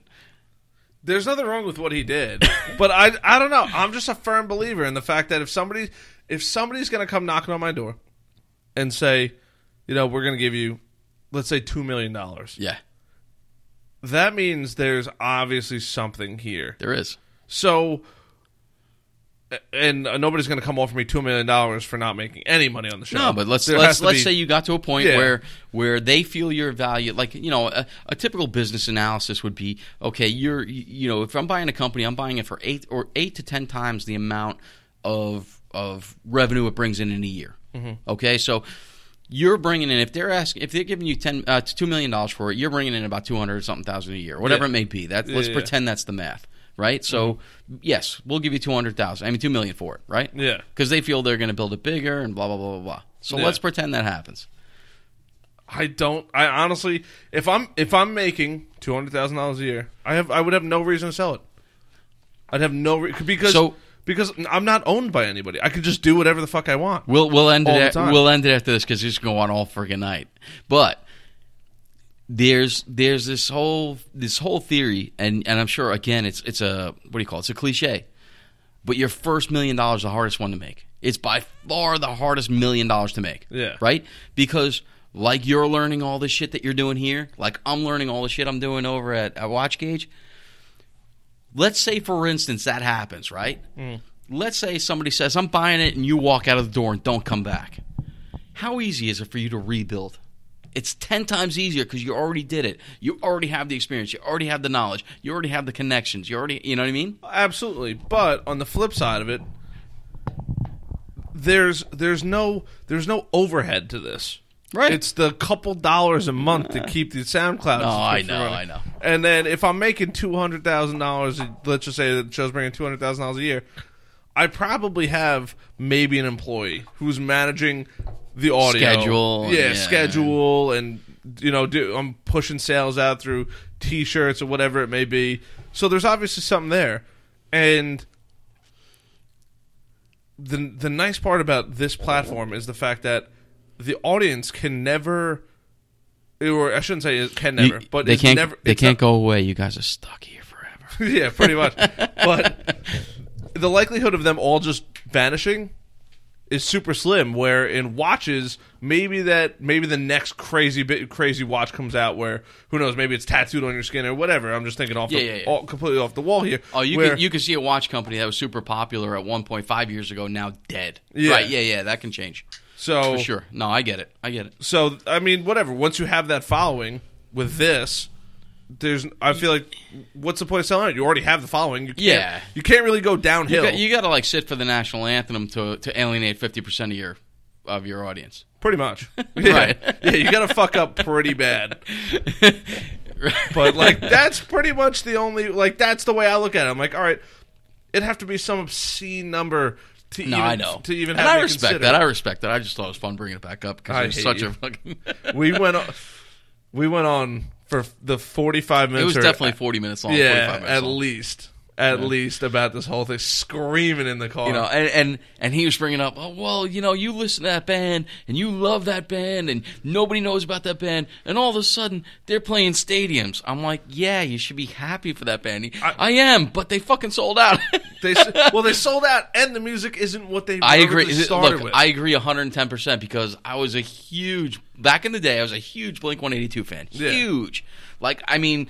I had like demo shit that nobody had. Like I Yeah. love these guys. I've seen them like 15 times in, in concert, or whatever it was, and they blew up. And I remember being really pissed. I remember being like, "Oh man!" And all of a sudden, like I'm at a stoplight, and there's like some, you know, 15 year old girl singing, uh, you know, one of their songs, and and their music did did go downhill. yeah, it did. that- it really that- did. like, it totally that's did. What kills me It like, totally did. Once they once they sell, and don't get me wrong, but once they sell out to that point, Yeah, I hear you. I hear you. So yeah, then- they're then still st- making music, but you is it really what they got? Then you start rooting for somebody else. But like, I don't wanna. I want my people, not other people's people. Yeah, Like, I don't know. That's the way I look at it. I hear you, brother. I hear you. I just, I just thought I'd. I fuck fucking. with you I, you bit. know, it's funny because you got, you got here and I was like, this, He's motherfucker, gonna- this he's gonna bring motherfucker's up- going to bring up the I, sellout. I got ten dollars on the table, ten to one, saying he's going to bring out sellout.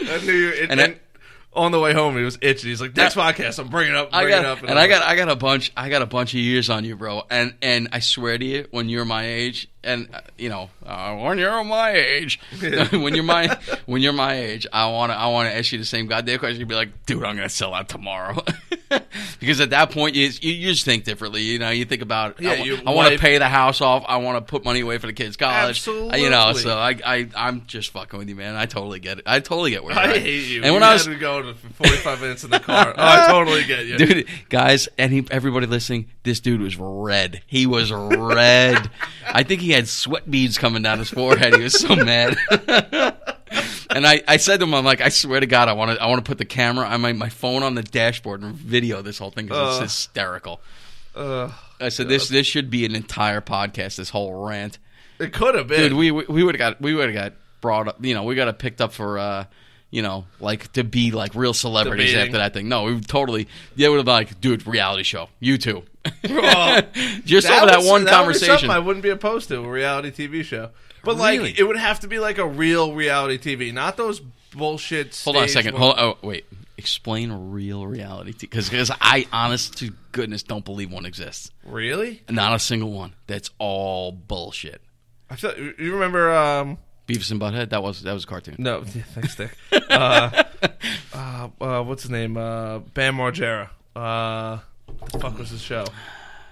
I guarantee you, they sat in the war room for hours. This is what we're gonna do, and then this is what we're gonna do next, and then this. Um, you're talking about Jackass, guys? No, no, that show. Bam, was yeah. Bam had a show after Bam that, did right? have a show. Uh, Yeah, before before he killed. oh, himself. Viva La Bam. Right. I guarantee you they sat around and collaborated for hours on end and they had a team of writers. This is what you're going to do next. Then you're going to jump through a door. That- dude, I promise you. There's no such thing as reality TV. To- There's no such thing. That makes me so sad. I think sad. I, d- reality TV is the WWE of television. it is fake as fuck. it's fake as fuck. No, it's true. It's true. It's That's true. so depressing. Sorry, That's so I depressing. didn't mean to kill the mood, guys. Sorry It's about all right. that. Yeah. There's gotta. You want to take a break or? No. There's got to be some TV show that's not staged. What it is, I I don't really watch TV. I just actually I just started I, watching Game of Thrones. I don't know if you watch Game of Thrones. No, I haven't. You know what? I've been the- one of the few guys who's never seen an episode. So I just started. I just this past weekend I just started watching it. Um, show's fucking nuts. Everybody says that. Show is fucking nuts. Uh, yeah, I'm a little. I'm a little nervous about.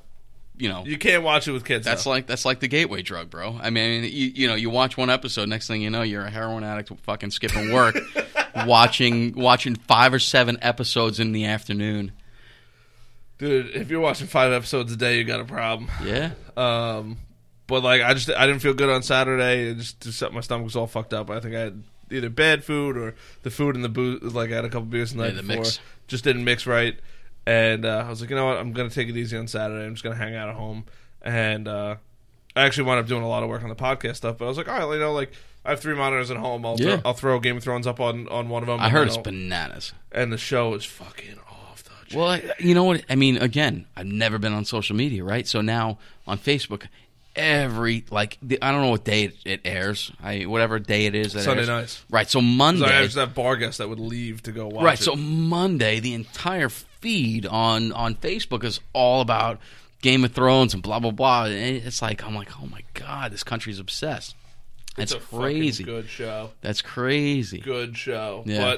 But um it's we like I I guess cuz I was doing other things while I was watching it. Yeah. So like, you know, I'm trying to like I, I, I genuinely try to sit there and watch like two episodes and I watch like about two Is it an episodes. hour show or half? It's like 45 minutes. Okay, so it's an hour show without, and you don't watch commercials. Yeah. right. And um but like I watched I think one or two episodes like no interruptions. Let me I was like let me just sit down and watch. Yeah.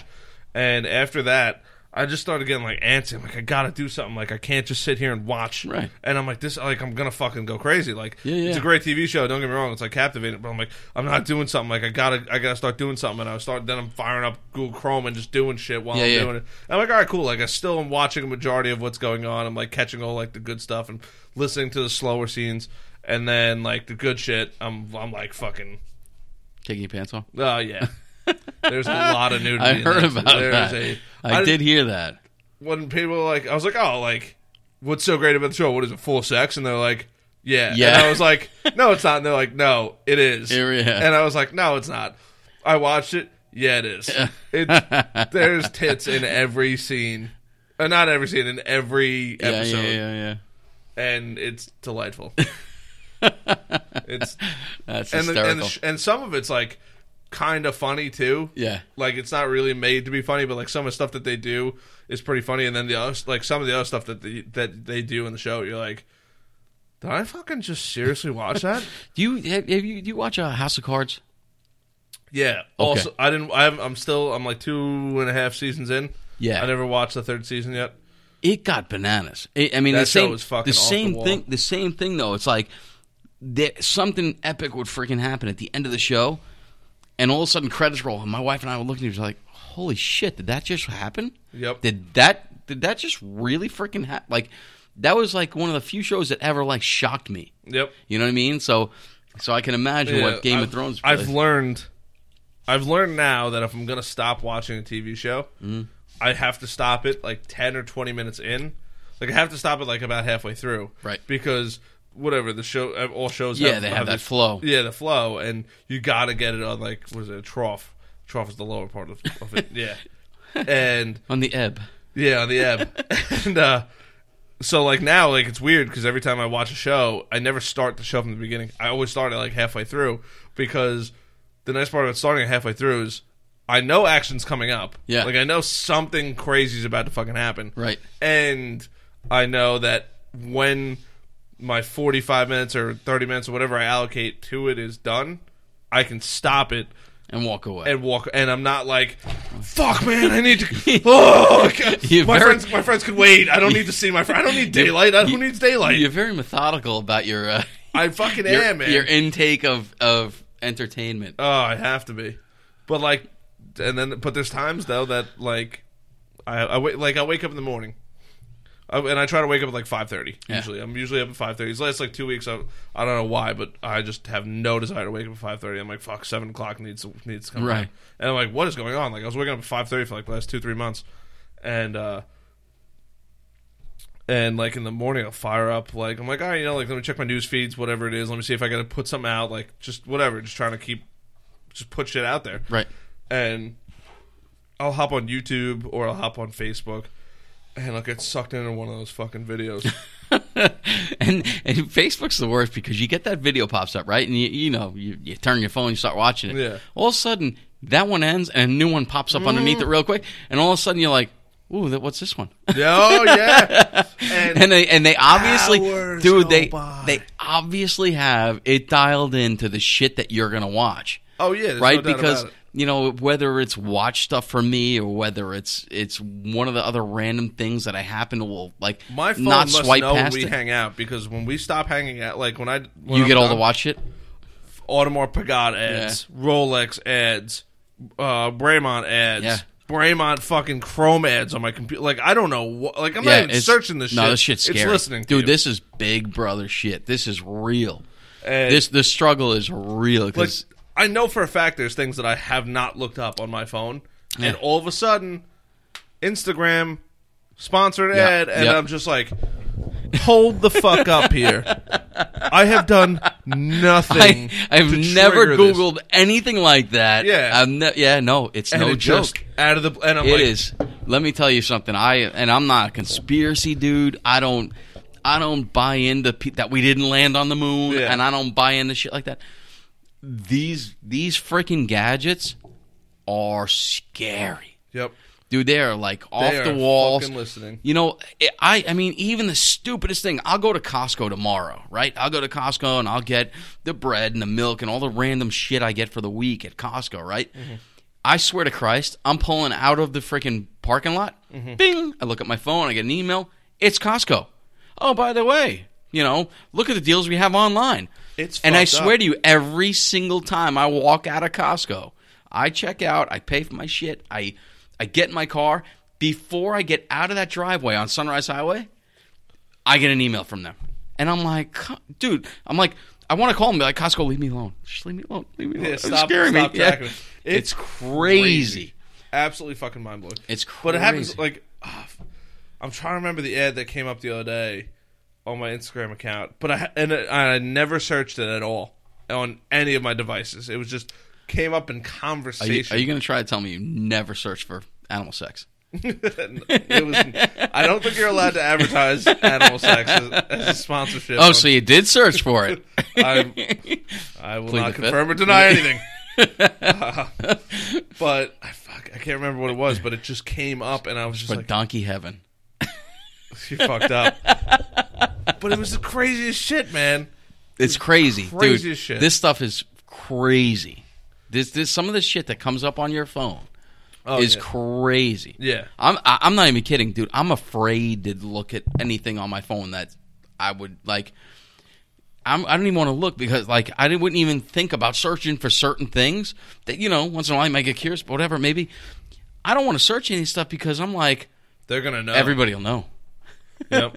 Yep. One day, everybody will know exactly everything you did. So all you dudes who are looking at porn and doing whatever you're doing, people are gonna know.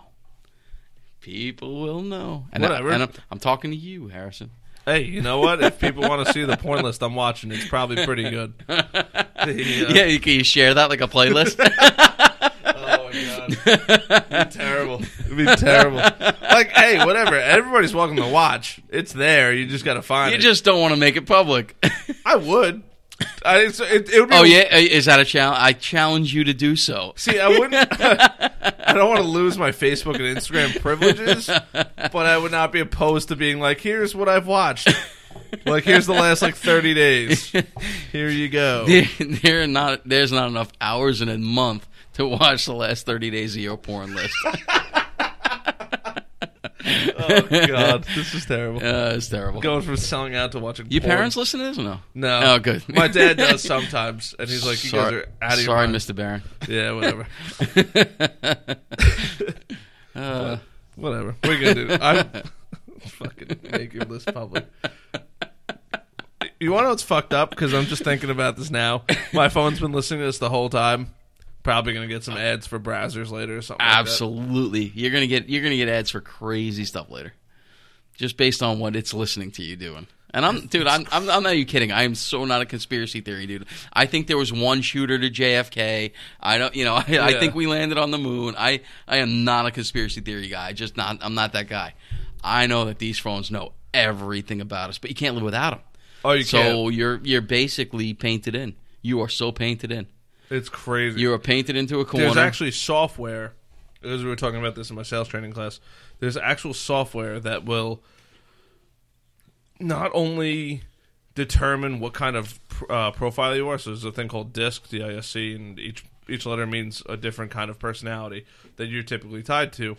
But there's another software out there that can actually predict your behaviors, and it analyzes all your social media. Mhm.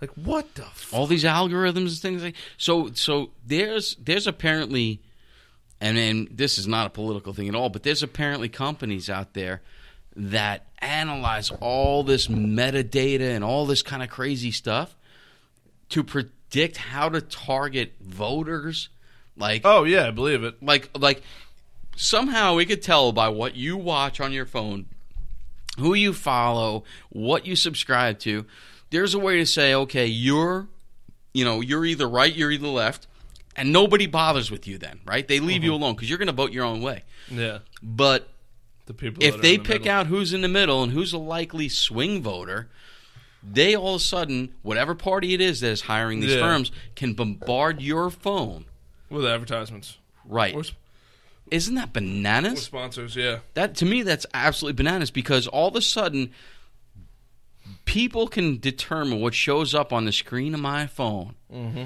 based on shit I've done in the past that I didn't share with anybody.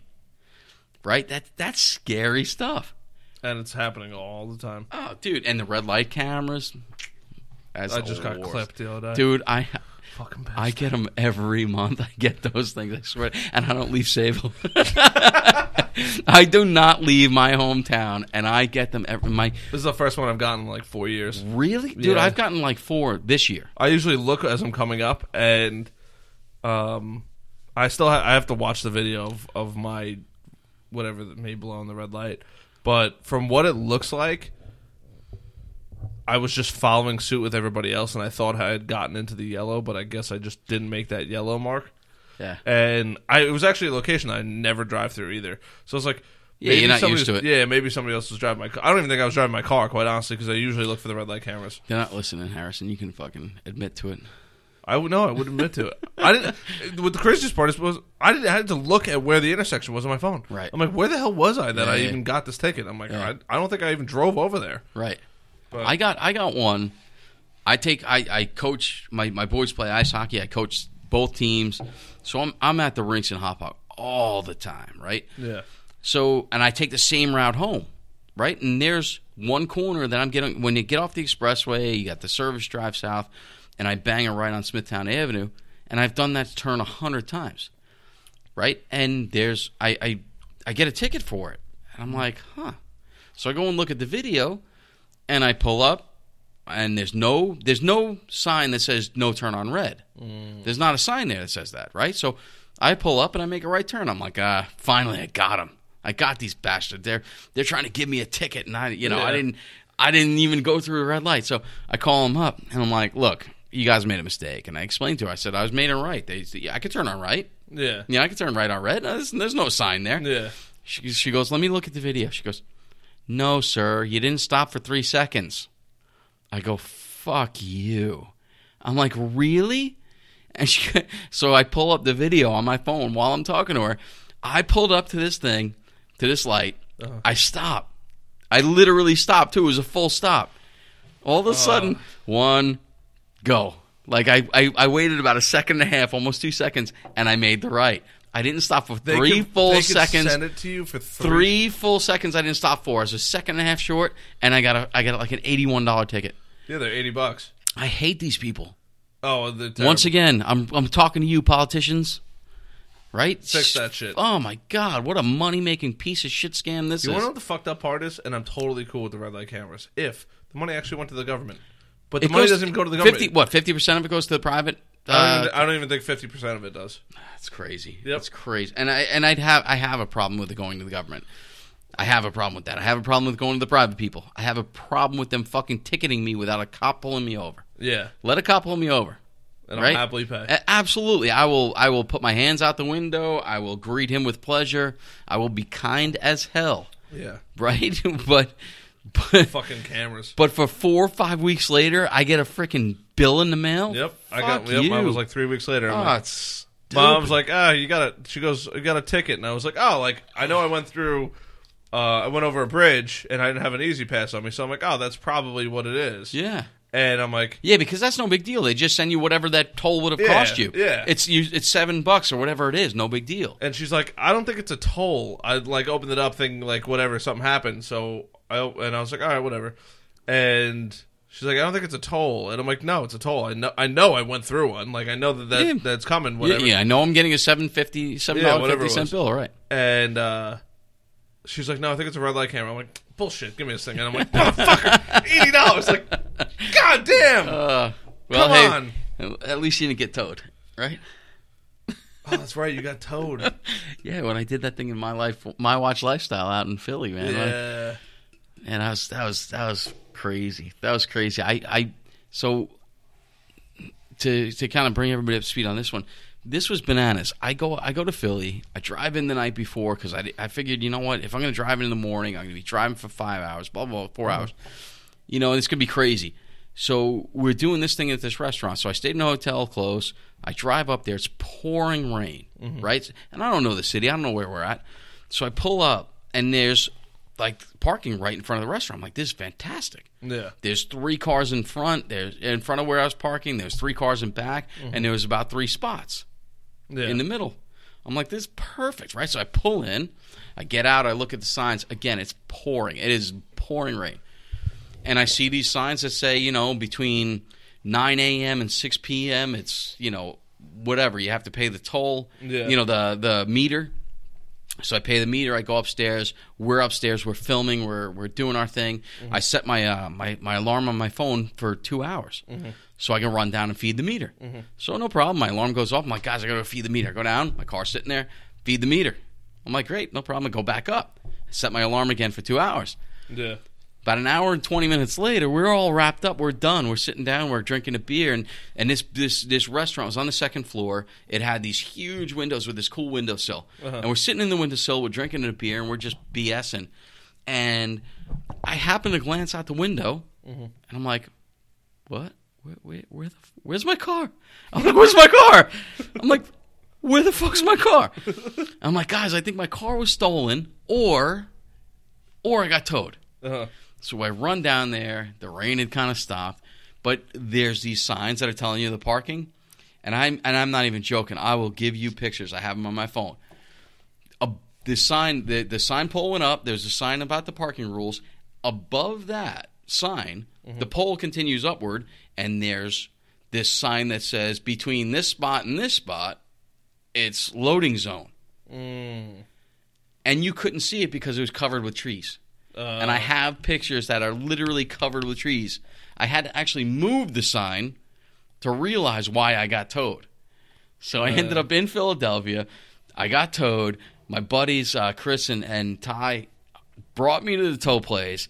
I paid the two hundred and twenty five dollars to get my car back. But what's crazier is I got it because I'm terrible, dude. I'm terrible. I get tickets everywhere. I was in the city. Uh-huh. I, dude, I look at the signs. I'm allowed to park. Yeah. I'm such an idiot. I literally was in front of a hydrant. I mean, I'm not. Uh. I'm not talking nine feet. I'm talking. I was. My door. My if I was in the passenger side, Would've hit the I would. hydrant. so I got a ticket. So that was like six months ago, and I tried to fight it. You know, why not? Right? Try to fight it. why not? so I'm in Philly, and they're like, "Oh, well, you know, we just got to run DMV in New York to make sure you don't own any liens there before we release your your car." Uh, With that, my heart starts pounding because I know I didn't pay that New York ticket yet, and I'm thinking to myself, "Holy crap! If they make me pay the New York ticket first, I have to rent a car, drive all the way home, wait till and this was on uh, on like a, almost Yeah. a weekend. I have to wait till Monday, drive to the city, pay that ticket, Ugh. then drive back to Philly. All the meanwhile, that the impound lot was charging fifty one dollars a day. I'm like, this is gonna ruin my week. I'm like, this is gonna absolutely Oh. decimate my week. The the dude does the DMV check and he slides the release paper underneath. Uh-huh. He goes, "You're free to go. go get your car." I could not grab that paper and get out of that door fast enough. I thought I was going to run right through the glass door. I couldn't believe it. I thought I totally thought I was going to get stuck in with, with like seven days worth of car storage. So I, I'm the freaking worst, man. I'm a great driver. I'm like, you know, I like to drive, and when it comes to parking and comes to tickets, I'm the freaking. And I'm I have not been pulled over by a cop. I think once in maybe 20 years. Oh wow. Like I don't get pulled over. I don't like I I drive a little fast, you know, but Which is a little fast. It's not. no, I'm, I'm. I mean, if I'm on a side street, I'm doing thirty, right? Because I got kids. Mm-hmm. But these stupid cameras and parking, I'm terrible at them. Awful, awful. like I need. Um, I mean, I'm. I will pay the thirty dollars in a in a in a lot now, like in a, a garage now. Yeah. When I go to the city, I'm just like, fuck it. I'm not even gonna try to save the money Uh, because I'm gonna end it's up paying. not even worth it. I'm gonna. Yeah. I mean, the funny thing about the Philly thing is I didn't because I didn't know the area Yeah. probably 150 yards away was a, a lot that you could pay for. Yeah. And it was like seven bucks. Yep. If I'd known it was there, I certainly would have parked, parked there. Yeah. But I just had no idea. Got no area. It was awful. Well, when we brother. you and I went to Connecticut, I was like, dude, let me just like read the sign like 16 times, right? Just to make And we sure. ended up going in the in the garage. We ended up Yeah, going yeah. in that parking garage. Yeah. Oh, yeah. Crazy. Absolutely nuts. Can't risk it. I'm Especially when when you're in another state, it's like, oh, now I gotta go find my car. yeah. Get it. Get a ride to the car, uh-huh. the, or the lot. Or Oh, thank God! Thank God, my buddies were like totally solid about it. They were like, and I told them like, you know, once they got me to the impound, I'm like, yeah, you, you know, take care, guys, thank you. And they're like, no, we'll wait for you. So they waited like another hour for me, sitting outside in the car in the rain. They sat there to make sure that I got out, you know, got my car out and got home. Jesus. Yeah. Well, what's funny too Good is friends. well, what's funny too is that they at one point I didn't realize it until I was on my way home and Uh-huh. I stopped at a, a rest stop to to grab a bite to eat, take a leak and stuff like that. Yeah. I checked my social. While I was inside paying paying to get my car out, Yeah. they're outside with their with their uh, Facebook live, fucking making fun of me. They're like, they're like, they're, they're sitting there. John Keel's inside. He got towed in Philadelphia, and then they're like, they're. So, so both of their Facebook feeds, who have a ton of followers, were like laughing at my ass while I'm, and, and they're actually putting their phone up to the glass while I'm on, I'm in there like paying the ticket. Oh, that's brutal. I'm like, you guys, you guys are awesome for waiting, yet you really suck. so, oh, you gotta pay your dues. yeah, man. All right, brother. We just crushed an hour and a half. Oh, Jesus, it goes so quick. I know, man. I All know. right. So, How do people find you? How do they hear about Watch Gauge? So, so watchgauge.com, that's the website. Um, Facebook is facebook.com slash uh, watchgauge. It's W A T C H G A U G E. Uh, and Twitter and Instagram are both at watchgauge. And YouTube, and, um, and this is a this is this is a real call to action. I'm pleading for help here. YouTube apparently you need 100 subscribers, which is really nothing. You need Yeah. 100 subscribers before you get your own URL. Oh yes. So guys, go to YouTube, search Watch Gauge, hit subscribe. Let me get my own fucking URL, please. so I can you. so I can start tagging it, like so I can start saying to people, go to go to youtube.com slash watch gauge. I can't do that now. Now it's like YHCR three four two nine Yeah, it's six. just a handful of numbers. Uh, Yeah, so- mine too. I got to work on that. Yeah, yeah, yeah. So so uh, yeah, so that's where I'm at and, and it's simple enough. If you Google watch gauge or look for John Keel, you'll find us, man. Good shit, And, brother. uh, yeah, it's fun. It's entertaining. It's great. It's it's same as you're doing, man. It's all an adventure. It's about having fun. Learning. It's it. Ha- learning, having fun, meeting people, creating relationships, creating friendships. You know, and God willing, paying some bills along the way. There you go. Yeah, man. Love it, brother. All right, till next time. Absolutely. Can't wait. See you then. Ciao.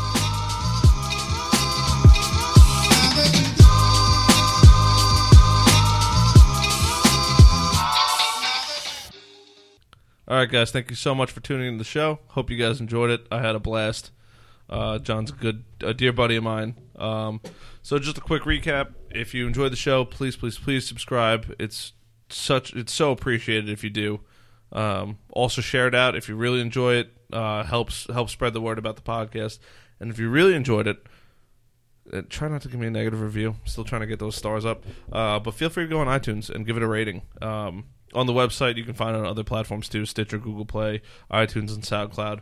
Uh, website is brutallyhonest.com, brutallyhonestpodcast.com. And if you go to under extras, you can enter for your chance to do to get in the giveaway for the draft top. I'm going to be pushing it back till next Friday, October 5th, right? 5th?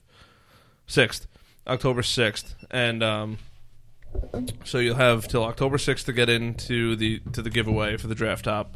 And uh, so huge thank you to them for for sponsoring giveaway. Sean and Armand. Sean's been on the show uh, in one of the earlier episodes. Um, last but not least, uh, thank you to the Hanging Hills Brewing Company for sending me some delicious beer. Uh, definitely enjoyed it. Drank it throughout the show. And then thank you to the nerds that care. Um, if you're having IT needs or any issues like that, feel free to reach out to the nerds that care and um, you know just ask them questions. You know, there's we're constantly dealing with, and I say we because if you haven't figured out, I, I do work for the company as well, but when we we get asked all the time, you know, what's the best what's the best solution, and we go and we do our homework for you to make sure that your business is going to run as efficiently as possible, and you're getting the best help. Um, something else that they do other than outsourced I, outsourced CTO work, um, chief technology officer, um, is stuff like help desk support. Um, if your employees are not working to their fullest potentials, you need to get a grip on that. Um, wasted employee time is, I mean, if any business owner knows that your biggest asset is your employees. And without employees that are being productive, it's pretty hard to run a, a successful business. So, huge thank you to the Nerds That Care. You can go visit them, nerdsthatcare.com. They're always willing to help. Just give them a little call, shoot them an email, whatever it may be. Um, and you might even get lucky enough to talk to me. So, uh, huge thank you to them. And I got episode 50 coming up. It's right around the corner. Uh, doing it next week. It's going to be a ridiculous show. I have some awesome guests on. If you've been following, you might even have an idea of who they are. Um, if you don't, it's going to be an awesome show. Uh, I can imagine it's probably going to be a little longer than the normal hour and a half format, but that's okay. I'm perfectly okay with that. So, till next time, everybody, peace.